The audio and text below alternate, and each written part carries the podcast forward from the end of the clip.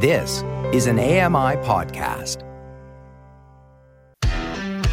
Hey guys, welcome along to another episode of Double Tap for Friday, the 18th of November, 2022. As we head into the weekend, Sean and I go through some of the stories we missed this week. There's more than one, let me tell you, and I think you'll be pleased to hear none of them involve Twitter.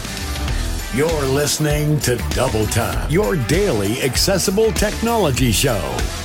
Now, here's your hosts, Stephen Scott and Sean Priest. Hey, Sean Priest, happy Friday.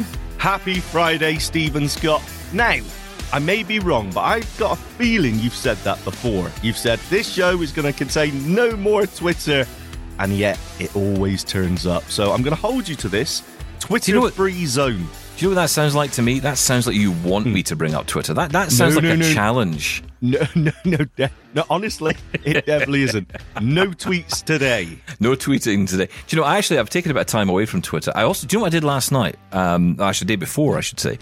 I spent some time sorting out focus mode on my iPhone. Because good. Tell me all about it, because I am so confused. Yeah, I have to be honest, it's not the most logical setup when it comes to focus mode. The thing was, it started because my wife was getting a lot of messages through the night. This doesn't sound right, I know, but okay. She was getting a lot of, I don't know, emails stuff, right? Probably, yeah. Stop texting my wife. But no, she was getting all these messages and pings and pops through the night with, messages and Facebook and who knows what else. And I was saying to her, really you should try and put focus mode on or whatever. And she's like, well, yeah, I don't like putting the phone on silent because... what if someone calls, there's an emergency, and I'm like, okay, fine.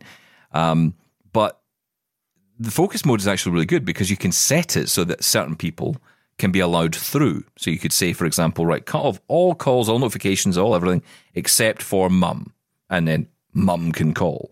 And that's what I was kind of wanting to do because for twofold, I mentioned it the other day, but I really want to try and reclaim some of my life back from using on not so much social media, just being on the phone generally. Okay. Because I feel that, I do spend a lot of time. And it's not that, and I think to myself, when we talk about, you and I talk a lot about the Braille side of things, and it's like, oh, I'd love to learn Braille, And I think the amount of time I waste on that phone I could spend on Braille, honestly. Absolutely true. I could be way more productive. I waste on Facebook Watch is incredible. I mean, I have seen the Scott family on Facebook so many times, and really, and I thought they were related to me. Yes. They're not. It might be. I don't know. But they, lovely people who basically create joyous dance videos that are, I think meant to be amusingly funny, and they may well be. I mean that because I think they're visually funny. I hear a lot of laughter, but I'm not entirely sure what's going on the screen. But and yet you watch it.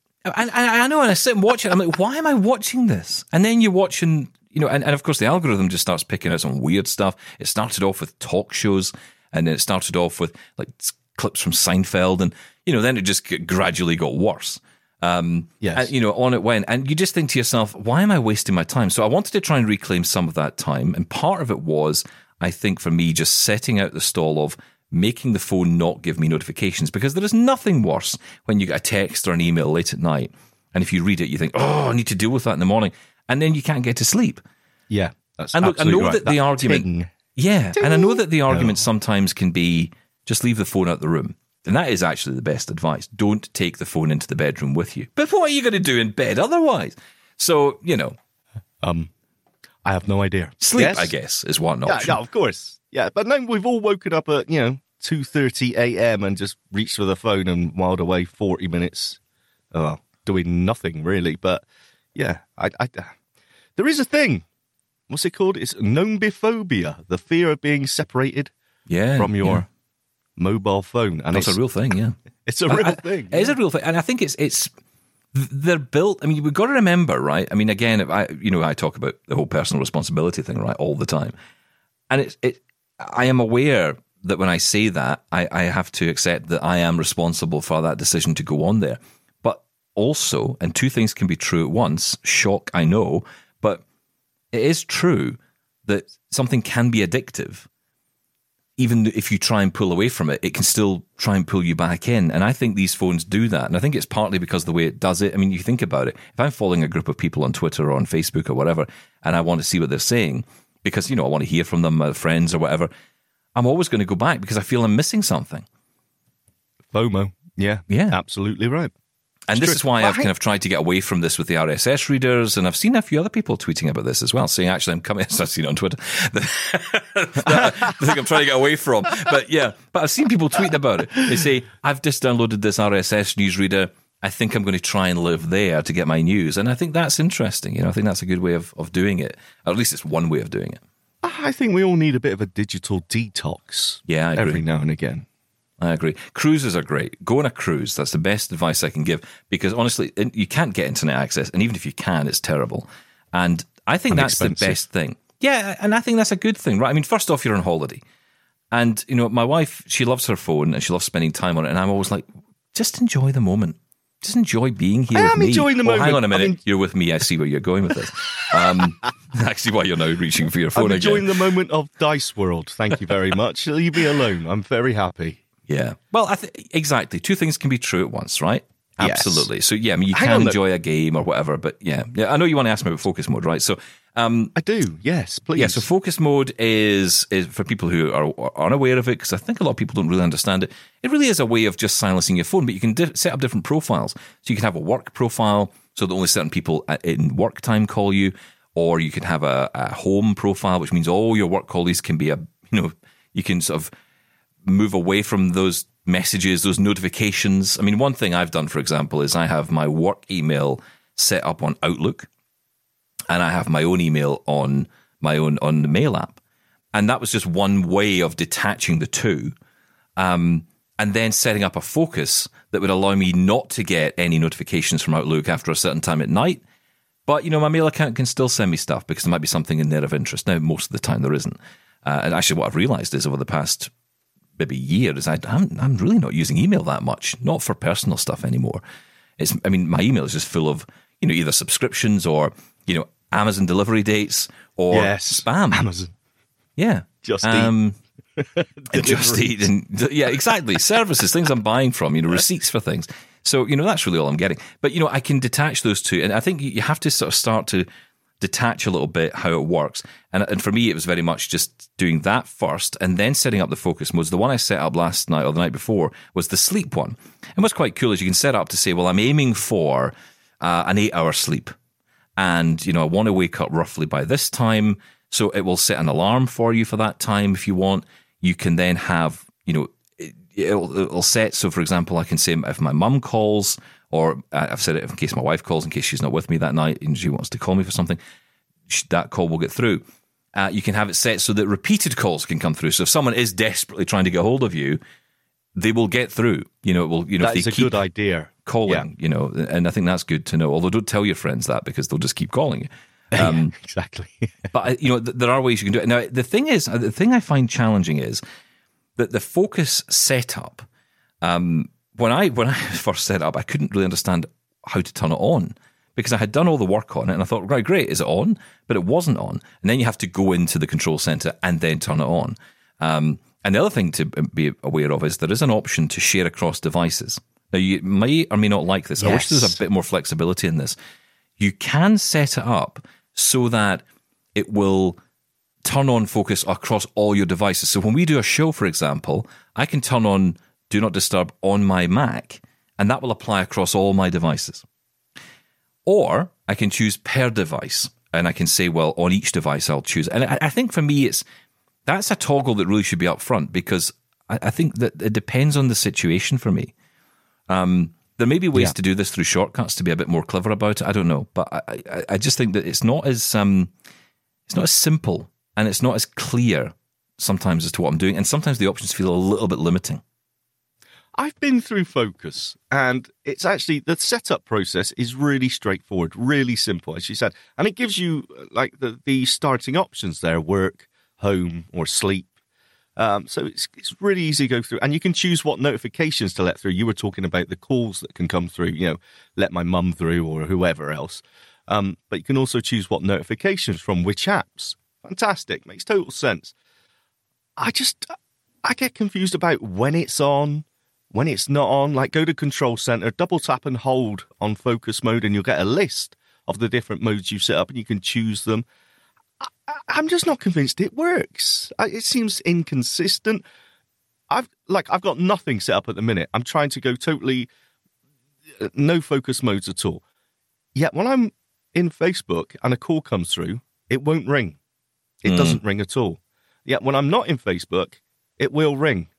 So why is that? Is that focus mode? Is that a per app setting somewhere inaccessibly? I can't find why it's doing that behavior. Is that a Facebook app glitch? I have no idea. But that's been for the longest time. And it's funny you say that.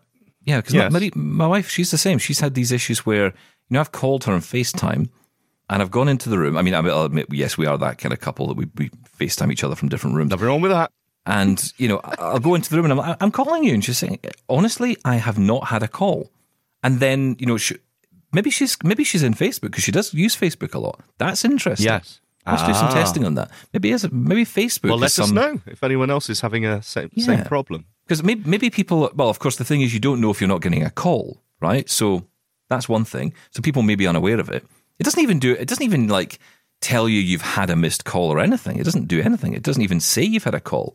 I mean, you would never know at all. And I'll tell you about the other thing I really find irritating about this iOS 16 thing is when you send a message now, an audio message, and I don't like this new audio message way of doing it. I really don't. I don't think it's good at all. Yeah, it's a bit clunky, isn't it? Yeah. They've actually reduced the functionality because it's really awkward to get to. You've got to swipe through to get to the audio bit, and you've got to double tap on that. I'll say something in a minute. Yeah, you carry on. Okay, and then you've got to double tap on the button to hold, and then there's no lock option. You used to be able to swipe up, and it would lock the recording, so you could. Are you sure? I think it's not there anymore. If you whatever you do, if you swipe up or swipe to the right or left, if you just double tap. It will just, and don't hold, I think that locks it on until you double tap again. If you double tap and don't hold? Yeah, if you double tap and hold, then when you let go, the recording stops and the message is sent. Yeah. If you just double tap, it just stays recording until you double tap again. And when you double tap again, it stops and the message is sent, I think. Okay, well, I'll try that. That's interesting. Yeah. Because there was no option for that. But what I found was if I swiped away, you know, so I've double tap and hold, and then I swipe my finger to the left or up, and then I let go, what happens is the message will be cancelled. Right, yes, that's right. Yes, you are right. That's how it used to work before as well, yes. But, I'm not loving it, if I'm honest. So we're talking about the audio recording feature in iMessage, then, for anyone who doesn't know. Yeah. It's new. Yeah, all right. Well, audio messages, right. No, so there was a conversation going on last night between a few of us, right? And audio message was coming in. Stephen Scott sent an audio message. And I'm getting to the point, and I used to love audio messages, where it's like, oh, now I've got to go away from what I'm doing and go and listen to it. I'd rather have a text notification now. And I've really changed because it used to always be, well, why would you write it when you can just record an audio message? But of course, the thing is, typing is such a pain. Yeah, on the phone now. I just, it's so slow and dictation isn't reliable. To be honest with you, I no longer care. You know, I try and I just say what I say, and it gets what it gets. And, you know, we've all got to try and work out what the other person was trying to say, and it's fine. What you have to do is, I mean, it's actually not so bad if you listen to it with voiceover because it kind of reads it the way you're saying it. Because if you say something, I mean, I can't think of an example, but if you say something and it puts their own words in, it will probably sound similar to what you were trying to say. So you can kind of glean from it. And sometimes you don't even know you've spelled it wrong. You know, you'd have no idea. But isn't the punctuation terrible in dictation? I mean, especially because, I mean, it shows up more because voiceover is reading it out and it's just, you know, a full stop after every word. What are you doing? This is the one thing. This is where Android has the edge for me because Android is the Google text-to-speech, speech-to-text, I guess, is much better. It is way better. I agree. Yes. I mean, that is one thing for Android. I mean, it's not the only thing, but it is one thing on Android I really do. It's the thing I'm almost jealous of with Android people is like, you just have to get great dictation capability on that device, whereas Siri just isn't up to scratch on that for me. I don't know. I mean, it's sometimes hit and miss. And, you know, I know the people who make the argument, well, you know, you should be checking as you go. But again, it depends who you're sending it to. If it's a professional email you're sending, I'm going to take a bit more time over it. If it's between you and I, we'll figure it out between us. You know, exactly. It's very much about context. I'm very much jumping back on my desktop computer if I'm sending an email work-related. Yes, know? Exactly. To certain people, because you just need that keyboard experience. And, yeah, anyway, sorry, that's enough. We're grumpy, moaning old men today. Oh, well, what's new? Yeah, focus. We started the show off on a Friday by saying, basically, I want my phone to just leave me alone. That's what we're saying. Just leave me alone. Stop bothering me. But at the same time, I can't put it down. But I can't leave it alone. Bear to live without it. The other thing I did in there was I went through all my notifications. And it's amazing the amount of notification settings that are always set to on. On like apps like podcasts or, you know, whatever it might be. And you think, I don't want that. I don't need that. So I spent a bit of time going through those as well. Just really trying to clamp down what this thing is doing. And having a bit more control over it, because you can take more control of your phone. You just have to spend the time in the settings. But the focus mode is well worth looking at, but it's not perfect. You do have to turn it on. It's not brilliant. I mean, I think I'll be interested to see what happens tonight, because I've set this sleep function up, and I'm wondering. I was going to say, you can schedule it, can't you? Yeah, in theory, it should come on itself, right? Yeah, I'm pretty sure you can. Okay, it's a great idea. I'm not entirely sure it's working correctly yet, but that could be down to the way I'm setting up or what I'm expecting. Because I'm still confused by the mute button on the iPhone. I mean, how long has that been there? The hardware switch on the side. I mean, I'm just so used to a mute button just totally silencing everything. But of course, that's not how it works. No, it doesn't work like that. I know it's just ridiculous. Listen, I want to get a couple of emails in before we get to the stories we missed, because there's a lot of stories we haven't even touched on this week, and I want to get to them. So we will do that shortly. But just a couple of emails. Dean's been in touch. He says, "Hi, Stephen and Sean. It's so nice to hear my name pop up every once in a while on your glorious show.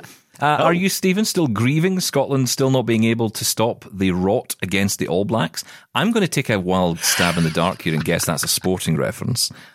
Which goes right over my head. Of course. Yeah. Rugby, yes. Well done, New Zealand. Well done, New Zealand. Yeah. I don't even know what that means, but congratulations on whatever it is you've done or not. Did that cover it? Yeah, you're trying to cover up. Yeah, we know you're wounded. I don't even know what I'm wounded of. I don't know what it is. What am I wounded about? What's happened? Who are these people? I don't know. Anyway, he says, "Get ready to be horrified. I'm possibly the only low vision man not to ever have, nor never will dabble in any social media." Even I'm going to at that one. It's incredible. "Have never had any interest in any of it and never will. Sadly, I believe it causes too much trouble and great misery, and people get themselves into predicaments that could have been well avoided. It's a great shame Mr. Musk didn't spend all those billions of dollars on perfecting self-driving cars and robotic limbs. Keep up the better behaviour, Sean. You've done well the last few weeks or so." Thank you, sir. You're getting your report card in. Yeah, that's good. I need it. Yeah, you know something I kind of wish as well. Part of me, I'll say this, I don't have much of an addictive part of it, or a competitive side, you know, so like games and stuff like that. You know, I used to play games as a kid, and I just walk away. I'd be like, yeah, I'm bored now, you know, whatever.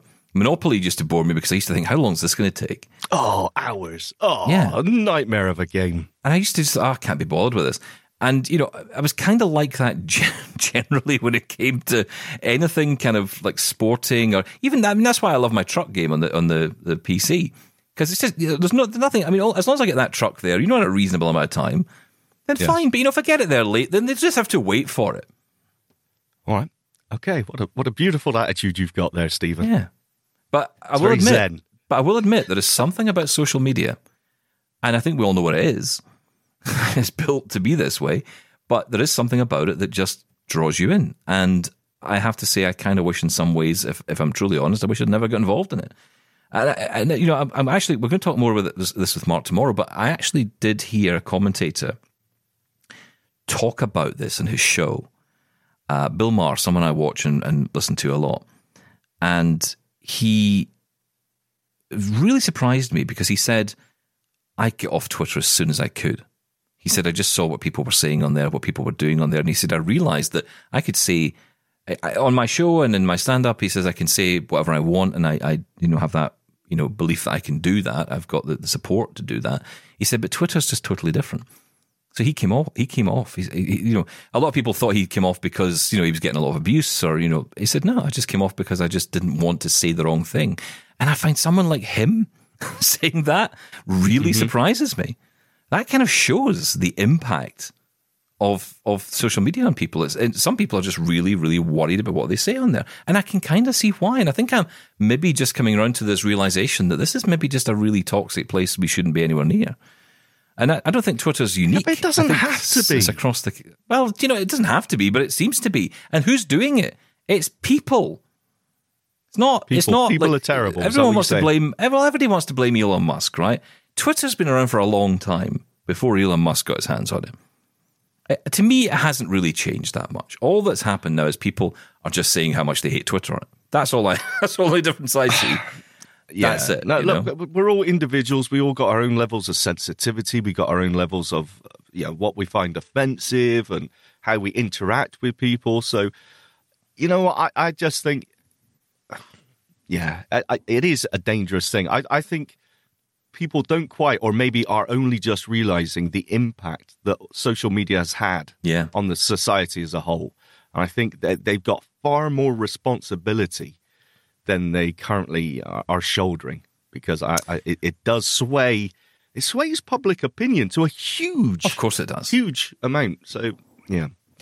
I don't. You know what? I just take everything with a pinch of salt when it comes with social media. And but then I'm not known enough. I'm not popular enough where I've been attacked to a certain degree where it could. I can totally understand how people's mental health gets affected. Well, I will say this though: it's not exclusive to people who are, you know, popular or celebrity. In fact, oftentimes that's the ones we hear about, but it's not. That's not often the case. I know a lot of people. I mean, I've had pylons myself, but not. I mean, it hasn't really had any major impact on me personally or anything else. But I have had the pylon.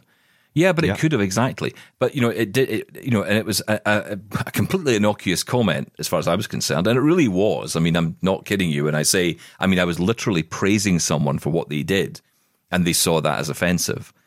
And, you know, going back to my point yesterday, you know, anybody can take offense to anything. You know, and it just, and the problem is that in that environment, you just cannot, there's no response. There's no way to respond. Are we talking about Twitter? Yeah.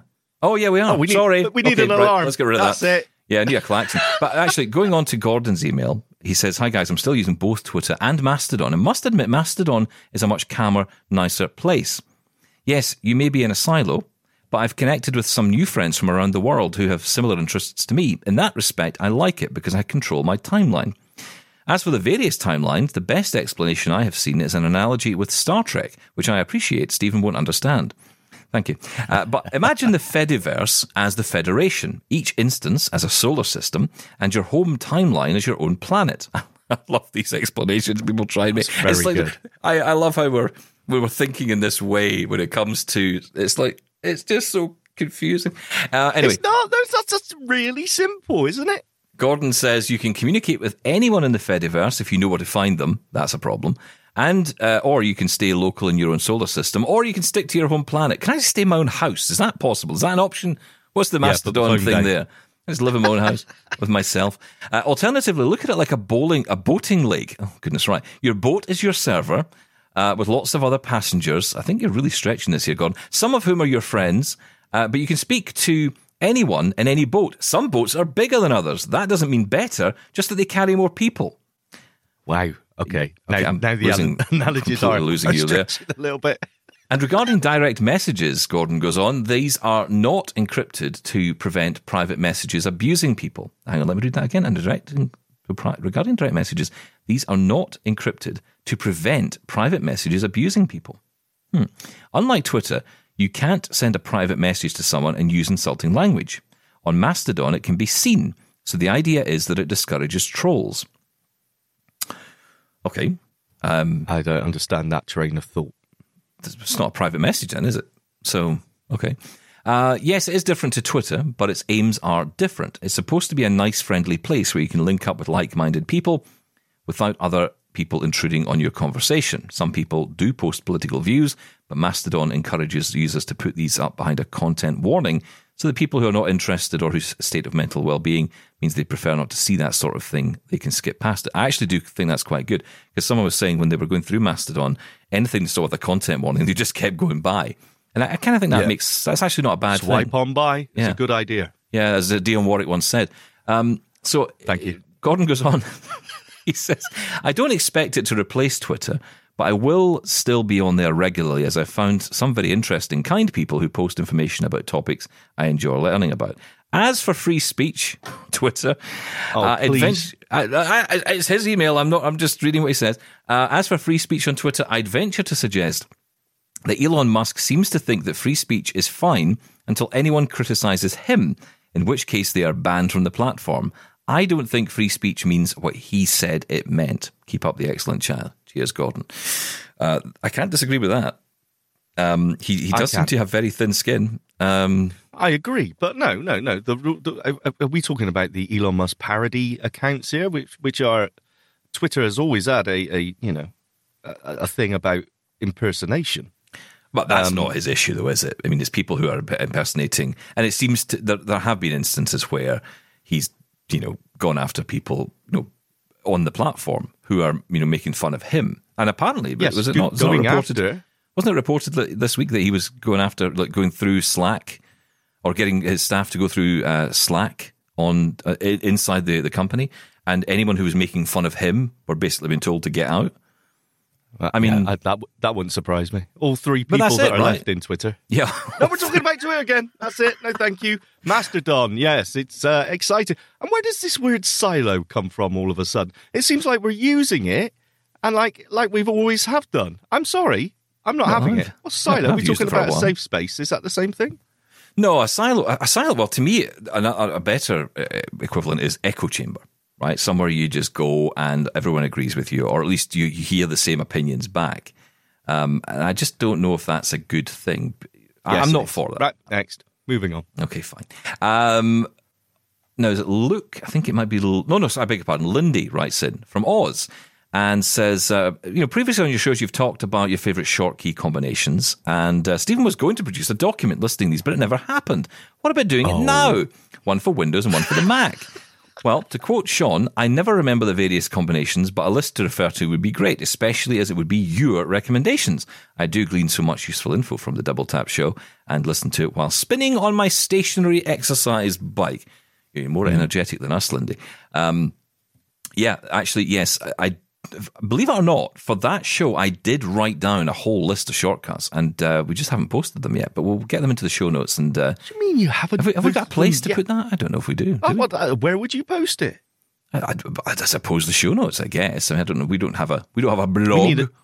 We need a newsletter. We need a blog. I want a mailing list. I like saying blog. Okay, let's get a blog. I want a blog. Okay, thank you, Lindy, and keep on peddling. Yeah, keep on going. You can do it. Don't fall off. Okay, right. We'll be back in a minute with stories you missed this week. I feel like we need Rob to do that properly. Stories you missed this week. We'll get him to do that. He'll do it better than us. Stick around for that next on Double Tap. Send us your feedback to feedback@doubletaponair.com. Leave us a voicemail at 1-877-803-4567. You're listening to Double Tap. This is Double Tap. Now, back to the show. Hey guys, it's Stephen and Sean with you today, and we're going through some of the stories we've missed over the week. Because, there are so many stories, just little stories, tiny little stories that we sometimes miss along the way. And I missed nothing. I did. I miss a lot, my friend. I thought we'd mention this one. I have to say, this is, of all the stories this week that irritated me, this was the one. This was the one that got me. And it didn't feature the bird in any way. Apple have been awarded a patent for a keyless keyboard. Yes. No. Okay, so let me talk about this. This is interesting. Okay, go on. So it says the company is at least considering, according to AppleInsider.com, considering moving to using solid-state technologies to create a MacBook Pro keyboard with more versatility than a physical one can ever provide. Think trackpad. That's what they're saying. So the newly granted patent keyless keyboard with force sensing and haptic feedback was originally filed with the US Patent and Trademark Office in 2017. It effectively describes replacing the physical keys of a keyboard with a glass display equipped with multiple touch sensing systems. Apple's application claims traditional key-based inputs lack the flexibility to accommodate expansive features offered by newer devices, operating systems and software, and are unable to adapt to different user needs and preferences. While touchscreen inputs have the potential for offering alternative inputs to the user, the flat, inflexible input surface provides little or no tactile feedback to the user. Apple's proposal consists of a top glass layer that includes two force-sensing systems for different input regions, as well as a touch-sensing system for determining the location of the user's fingers. Haptic feedback is provided by one or more actuators to provide a response for each key, in quotes, press. Images supplied in the filing depict a keyboard peripheral that uses a long touch panel where the key images appear. There is also a depiction of a notebook that seems to have the entire lower section, typically reserved for the keyboard and the trackpad, replaced by a single large panel. In both cases, the keyless keyboard changes what is shown depending on the user's need. This could include showing a trackpad in the middle of the keyboard and rearranging the layout to one that is more ergonomic for the user's hand positioning. Okay, so this is something which they are saying may come out and, you know, may not be for a long time. And of course, it may not even ever show up, but this is something which is, you know, being looked at. And to be honest, it makes a lot of sense for the company to do this because you think about the cost of building the physical hardware. If you can replace all of that with a screen and you're using force touchback or force feedback instead, it's going to cut the costs. So it certainly makes a good business decision, but is it a good practical thing to do? Sean Priest, you're hot to take. Thank you very much. Well, I think it's an absolutely awful idea. That's my initial impression. I mean, terrible. Touching on just a flat surface, touch typing. How's that going to work? Rejection of unintentional palm rejection, or your thumb just resting somewhere. How on earth is this going to work? And haptic feedback for me never feels like it's meant to. So many people say the haptic engine, as they call it. That's another thing. We mentioned the word silo before. You know, how's that come about? Haptic. Where's that come from? What does that actually mean? It means nothing. So the vibration that it makes when you touch something, like the home button on the older devices, you know, when the home button moved away from the physical, no, it doesn't feel like you've pressed the button at all. And I'm sorry, I don't think they can replicate the feel of pressing a key using haptic feedback. It will not feel the same. It's impossible. So I say all that. I think it's a terrible idea. If anyone can you do try it. Apple. I mean, look, it makes sense because the whole point of the iPhone and the touchscreen was that the physical buttons on, you know, the previous phones, you know, the 1, 2, 3, 4 keypad was too restrictive. You know, it was set as why it was, and so they removed that and just give you all screens, so the keyboard could be whatever you want it to be on screen. It makes total sense in that regard. Could you do it the same for a traditional keyboard? I don't know, but if anyone can, as I said, I would be really interested to see how they go. I mean, if you're doing something like Control E on a Windows laptop, holding down the Control key and reaching to the letter E, is that just the same as a gesture? Would it matter if you were spot on the key positioning? Would it be able to figure that out? Again, Apple are experts at UI, so maybe they could. Don't know. Yeah. I mean, it is always important to say that Apple file lots of patents every year, and, you know, this is something that may never come to pass. But this one feels like it may have. I mean, if we hadn't had the touch bar, I might be even less, you know, believing this might be a thing, but actually with the touch bar, which I don't think had haptic feedback on it, if I remember rightly. Maybe it did, I don't remember it. But it certainly, you know, was a very smart touch bar, very good in a lot of ways. It just didn't really click with the community it was trying to serve. It doesn't feel right. You need that feel. That's the thing of a laptop, of a maybe it was too soon. Keyboard. I think it might have been too soon, actually. You know, a bit like, it felt a little bit like Google Glass to me. You know, it was a bit too early in its invention. Maybe. I think that maybe this is something. Maybe it needs to come in as an external. You know, maybe something that's an external keyboard, something you would buy and you would try first, and maybe that would bring people into it rather than just change it. I think we all know that eventually, I know that a lot of people ridiculed me for saying this, but I think they'll be laughing on the other side of the face when they realize that, yes, Mac and iPad will merge at some point. I know people. There are a lot of people in the tech industry who don't believe that. They don't believe that they will kill off their products, but I think that's a smart approach. That eventually you create one brilliant laptop with touch capability. And I think that's where it's going to end up. Would they go with a? Because the thing with a traditional and the iPad keyboard, that would make sense, right? Because then it's all touch. So, and maybe that is where it starts. Maybe it starts on the iPad and then it comes over to Mac later in life, right? I mean, to the desktop. But yeah the thing is though, right? The whole one of the most benefits of using that touchscreen keyless keyboard is that you could have whatever layout you want. The layout could change. The keys could be different per app. But then that totally ruins the beauty of a keyboard, whereas we can touch type because we know exactly where each key is and what it's going to be. And, you know, if that's changing every time we open an app, it's going to slow us down and the keyboard experience gets worse. So, yeah, who knows? Now, speaking of this, actually, a really interesting story just came out yesterday. Really interesting story from Comcast. Now, Comcast have done a lot of work to make their products more accessible. The Xfinity box in the States for, I guess, cable or satellite. I think it's satellite cable. With Comcast. Is it cable? I honestly don't know. But yeah, Comcast have created this accessible box. And it's kind of worked out well for us in the UK because Comcast now owns Sky TV in the UK, and a lot of the learning that's being done at Comcast is being brought over to the UK, and I'm hoping this product is next. It's a brand new device. It is a large button voice remote, which I don't think we've ever seen before. We've seen a lot of large button devices, but not having that voice remote capability. Oftentimes it's like you can have the large button option, but it's, you know, significantly featureless. It just has large buttons, which is great, but you lose a lot of those functionalities. And this is something that's just been brought in. It's being made available to X1 and Flex customers at no additional cost, and combines Comcast's award-winning, as they say, voice control tech with industry-first advancements in accessible hardware design, inclusive packaging, and customer experience. The result is a hardware breakthrough that allows all viewers to easily navigate and enjoy all the entertainment, news, and information Xfinity has to offer. This is from... obviously a press release from them, right? Yes. Fraser Stirling is the global chief product officer at Comcast. I've interviewed Fraser. He's a lovely guy. And he's very, very passionate about making this happen.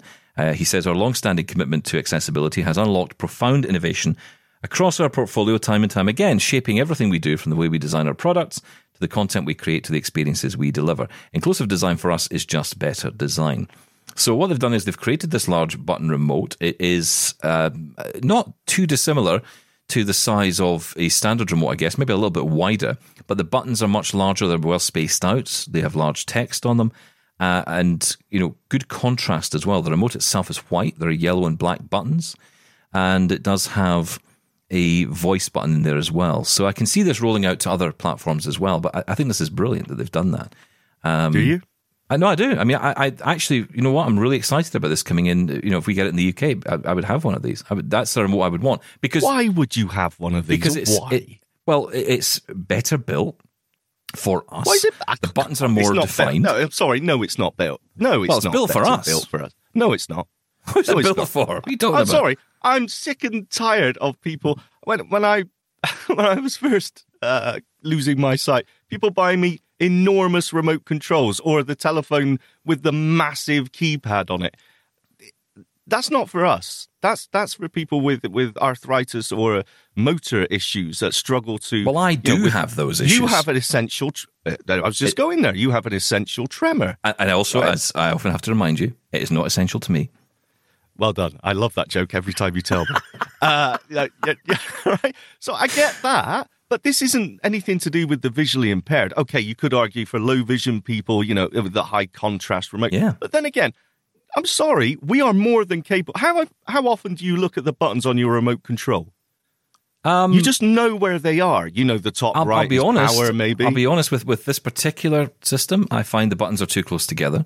I find there are too many of them on the remote. There's no definition visually. That's even feeling my... Need it. Well, even feeling my way, though, I find I can't really determine them. And actually, one of the things that irritates me about the systems we have here is they seem to have different remotes for different boxes, and all the button layouts are different. I don't know why that is. But you well, reach then, for one button in one area. But I get where you're coming from. But I think that the reason I think this is a good design, and the reason I think this is a good idea, and that I am excited about it, is because it's built for that product. I think the problem is the things you talk about. I railed against them as well. I really never liked these. I remember once I got a remote control that was about as big as an iPad, and the buttons were huge. No, but the problem is it didn't work with my TV. All the functions that I wanted it to use didn't work. Even worse. And having that voice feature in there, that's what I'm looking for. In the UK we have a large button option remote. They sent it through. This thing was the same remote control for a TV box I had probably 10, 15 years ago. The original Sky TV system. It was that design, the big chunky design. Right. And it didn't have... Which is what you wanted. But it didn't have half the functions in it that the new box allowed me. So it didn't have voice capability. It didn't have a lot of the buttons didn't even marry up with the new layout. So this is what I mean. This is built for that, and I think this is good. I think I'm glad to see them doing this, and I support them. I'm not being dismissive of it. As I said, I think there is. It's just really useful for people with arthritis or whatever motor difficulties to being able to use that. But this isn't for blind people. This isn't a blind product. I say no, it isn't. Well, okay, low vision. That better? No, low vision, no, people with physical... Low vision, no, because you learn remotes. You learn. I've heard a few people who are going through in Facebook groups, funnily enough, people who are diagnosed with, and they're just going through their journey of sight loss. I love saying that, the journey of sight loss. And one of the questions I've seen asked is, how will I use a remote control? And I find that really... really shocking, because I've never looked at a remote. Even when I had sight, I never looked at a remote control. You just know where the buttons are. You learn the buttons and you go off the feel. Usually with the Braille 5 on a keypad on a remote control, right? That little dot. Yeah.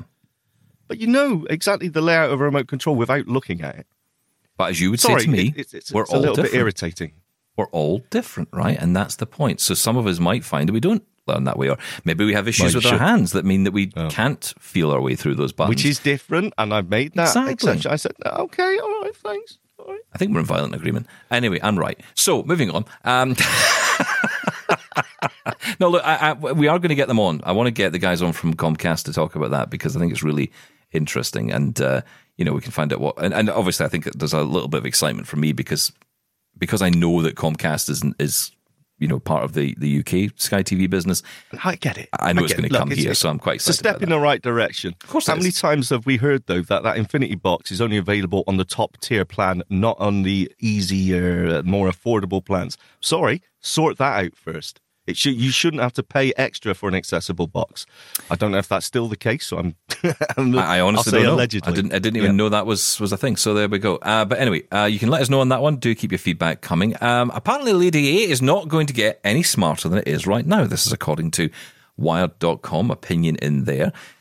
This is following the Wall Street Journal article earlier in the week saying that Amazon are aiming to cut costs by slimming down some of its less profitable departments. I think we heard... is it 10,000 people that are being let go? Yes, from Amazon at the moment. People again. Yeah. Now we don't know yet how that is impacting with this, but what we do know is that Lady A, and I don't say her name because we'll set off all the devices, but Amazon's voice assistant has been losing money. The whole business has actually been operating at a $5 billion per year loss. That's a lot of money, and that's according to incredible. The Wall Street Journal. Now, Amazon, according to the opinion in Wired here, has a couple of options. It can either invest in Lady A and work to add more functions, or scale back its efforts to improve the service and let it exist as it is. However, as the Wall Street Journal report notes, most users typically get into a habit of only using a few key voice commands. And if that's the case, it may make more sense to let Lady A be instead of continuing to add more features. Terrifying. That is an interesting point. I can't let it stagnate. I don't know. Can't. I think there's something in that. I don't think most people use these things beyond the basics, right? I mean, I It's a bit like, I always think about music, right? Because in music... Here we go. Hang on. Brace yourselves, everyone. It's a Stephen Scott analogy or a metaphor. We're not sure. Here we go. I remember when everybody was all excited because, Spotify came along and, everyone else came along, Amazon Music, Apple Music and everything else. And, they were, we've got access to millions of songs. And then they did research on it and they found that most people just listen to the same 7 or 8 songs over and over again. And I think that's actually true. Yes. Creatures of habit. So, I think there's probably, I don't know if it's necessarily because, I think it, from my own point of view, I think sometimes it's just what I like about it. So I'll use the calendar function, I'll, obviously the time, spell a word, whatever it might be, those kind of basic functions. But anything beyond that with skills, and I'm always thinking, what's the wake word for that? And what do I ask it to do again? You're missing the point. No, I totally get that. But that doesn't mean you just let it be. Of course not. There's so much more to still be done when it comes to voice control, voice assistance. Being able to give a list of multiple commands, concatenation or whatever it is, we should be able to do that. That should be worked on, hey, do this and then do that and then do this, rather than just having to give step-by-step instructions. And so much more. The voice recognition still isn't perfect. So there's a lot of work that can go on to make these things even better. I'll tell you, I can solve this for Amazon in one stroke. Pay people to put skills on the Echo. There you go. If you look in the Echo skill store, there's 1 billion of them in there. And most of them are terrible, or they're radio stations, or they're convenience stores. You know what? Okay, if you want to put your skill up there, it's going to be $10 a month. Then it would clean up the skills for us as end users, and it would bring in revenue for Amazon. Thank you. You're welcome. So, right, you're not thinking like an Apple store or an app store, right? You're not thinking that we would buy the skill. You're saying that Amazon should pay them? I'm confused. No. The skill developer needs to pay to be on the Echo ecosystem. Wouldn't it be easier just to get people to buy the skills that they find useful? No, because then it cuts down on the spam, the scam, the terrible skills on there, because people have to pay to stay on there. So that's what I'm talking about. I don't think that's going to work. If they're not making any money, why would you bother? Well, what's in it for a developer? Well, you can still have in-skill subscriptions. I'm not saying that. I'm saying you don't put your skill up there for free. You need to pay something. I spend so much money on Night Manager. It's ridiculous. I'm paying for their mortgages, I'm sure, every month. But you pay for a game? I've never had this, right? Yes. So you pay for a game through the app? How does that work? Well, there's in-skill purchases. I'm buying diamonds all the time to boost my stats and buy things. Okay. That's how it works. See, but that's the point. You seriously pay money to play that game? I do. Wow. Yes. Okay. I pay a subscription to play my puzzler skill for the crossword every day. There's quite a few skills I'm subscribed to. I just don't know why they just do it. I think it would make more sense to create an app store. People buy the apps they want, or, as you say, pay for the subscriptions. That's what the app store is on the iPhone or whatever, and people are used to that way of doing it, and they could rake in a lot of money that way. I'm sure there's ways they could make 5 billion up by doing that. I actually think in some ways, I know Amazon make a lot of money, but they also don't make a lot of money in a lot of ways, and I don't quite understand the business model at times, because they do seem to create this model where everything's about. I remember when one of them, I think it was the MacBook M2 came out, the MacBook Air, and within like 2 days of it being launched, I saw it on the Amazon store with like $100 off, and I'm thinking, how do they do that? How is that even possible? How can they sell? Apple discount nothing. How are they selling it for less? And what's the value in that? Just so we get the clicks? I don't get why they're making the money, because it seems like we're getting a good deal, but nobody else is. The workers certainly aren't. They're working themselves, into the ground trying to keep up with the demand. Oh. And if they're not making the money and it's working at an operating loss, I know this is one department, but I don't get it. Something seems to be fundamentally wrong with that business model if they're losing money at that. I'm not saying I would want to pay for it, but, I'll give you an example of this, right? I've seen this recently. So someone who'd been on the show recently, Charlotte Henry, a journalist, had been on the show. She has a Substack subscription. And I was asking about it because I didn't really understand how this worked. I didn't know much about Substack. And she has a podcast and she has a newsletter and she puts it out there and you can subscribe to it. So I can pay that each. So for each person who I might want to follow on Substack, it would cost me X amount per month. Right. We're so entrenched now in the world of subscriptions that people can do that. We could, I mean, we don't, but we could charge for this podcast, say, give me $1 a month and, you know, you can get Double Tap. And, you know, that's, and people might do that, but because we're so used to we're in that groove now. So I don't think it would be ridiculous for Amazon to turn around and say, hey, do you know what? You can pay for a premium package of skills, or you can, you know, get the top best skills for this price, or just pay individually for one, or, you know, you're doing it right now. You're paying for this game. Yes. So why is Amazon not making money off that? I don't get it. I really don't know what's going on there. Because not enough people are probably paying. I don't know what the cut Amazon takes from developers, if any, because for the longest time they were trying to get developers onto the platform. Yeah. So I don't even know if they're taking, you know, like Apple and Google's 30% of every revenue that you make from an app in their app store. Is it the same for the skills? I don't actually know. All I know is that the amount of skills in there, the hundreds and hundreds of thousands, but when you look through, the amount of them that are, you know... It's nonsense. Rubbish. Nonsense. And it spoils the experience. So I think they can make some money by charging developers.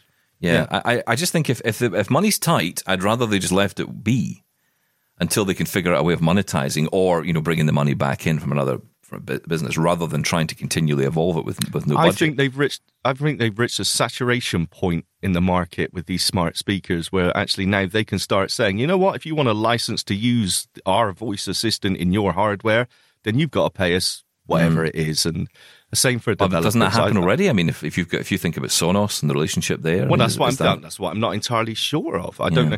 Like I say, we're out of time. But listen, thank you so much. This has been a lot of fun today. Keep your feedback coming. Feedback at doubletaponair.com, 1-877-803-4567. We'll be back. I'll be back with Mark tomorrow, and you and I will be back together on Monday. Have a great weekend. Bye-bye. Love Double Tap? Did you know we're on the TV too? Check out brand new episodes of Double Tap TV on AMI TV every Tuesday at 8 p.m. Eastern, or binge on all episodes online at ami.ca/Double Tap. We're also on YouTube. Search for Double Tap to catch our episodes there too. Hi, I'm Jenny Bovard. Join me monthly for Low Vision Moments, where I speak with awesome guests about some of the amusing things that happen when you're blind or partially sighted. Watch on YouTube or download Low Vision Moments from your favorite podcast distributor.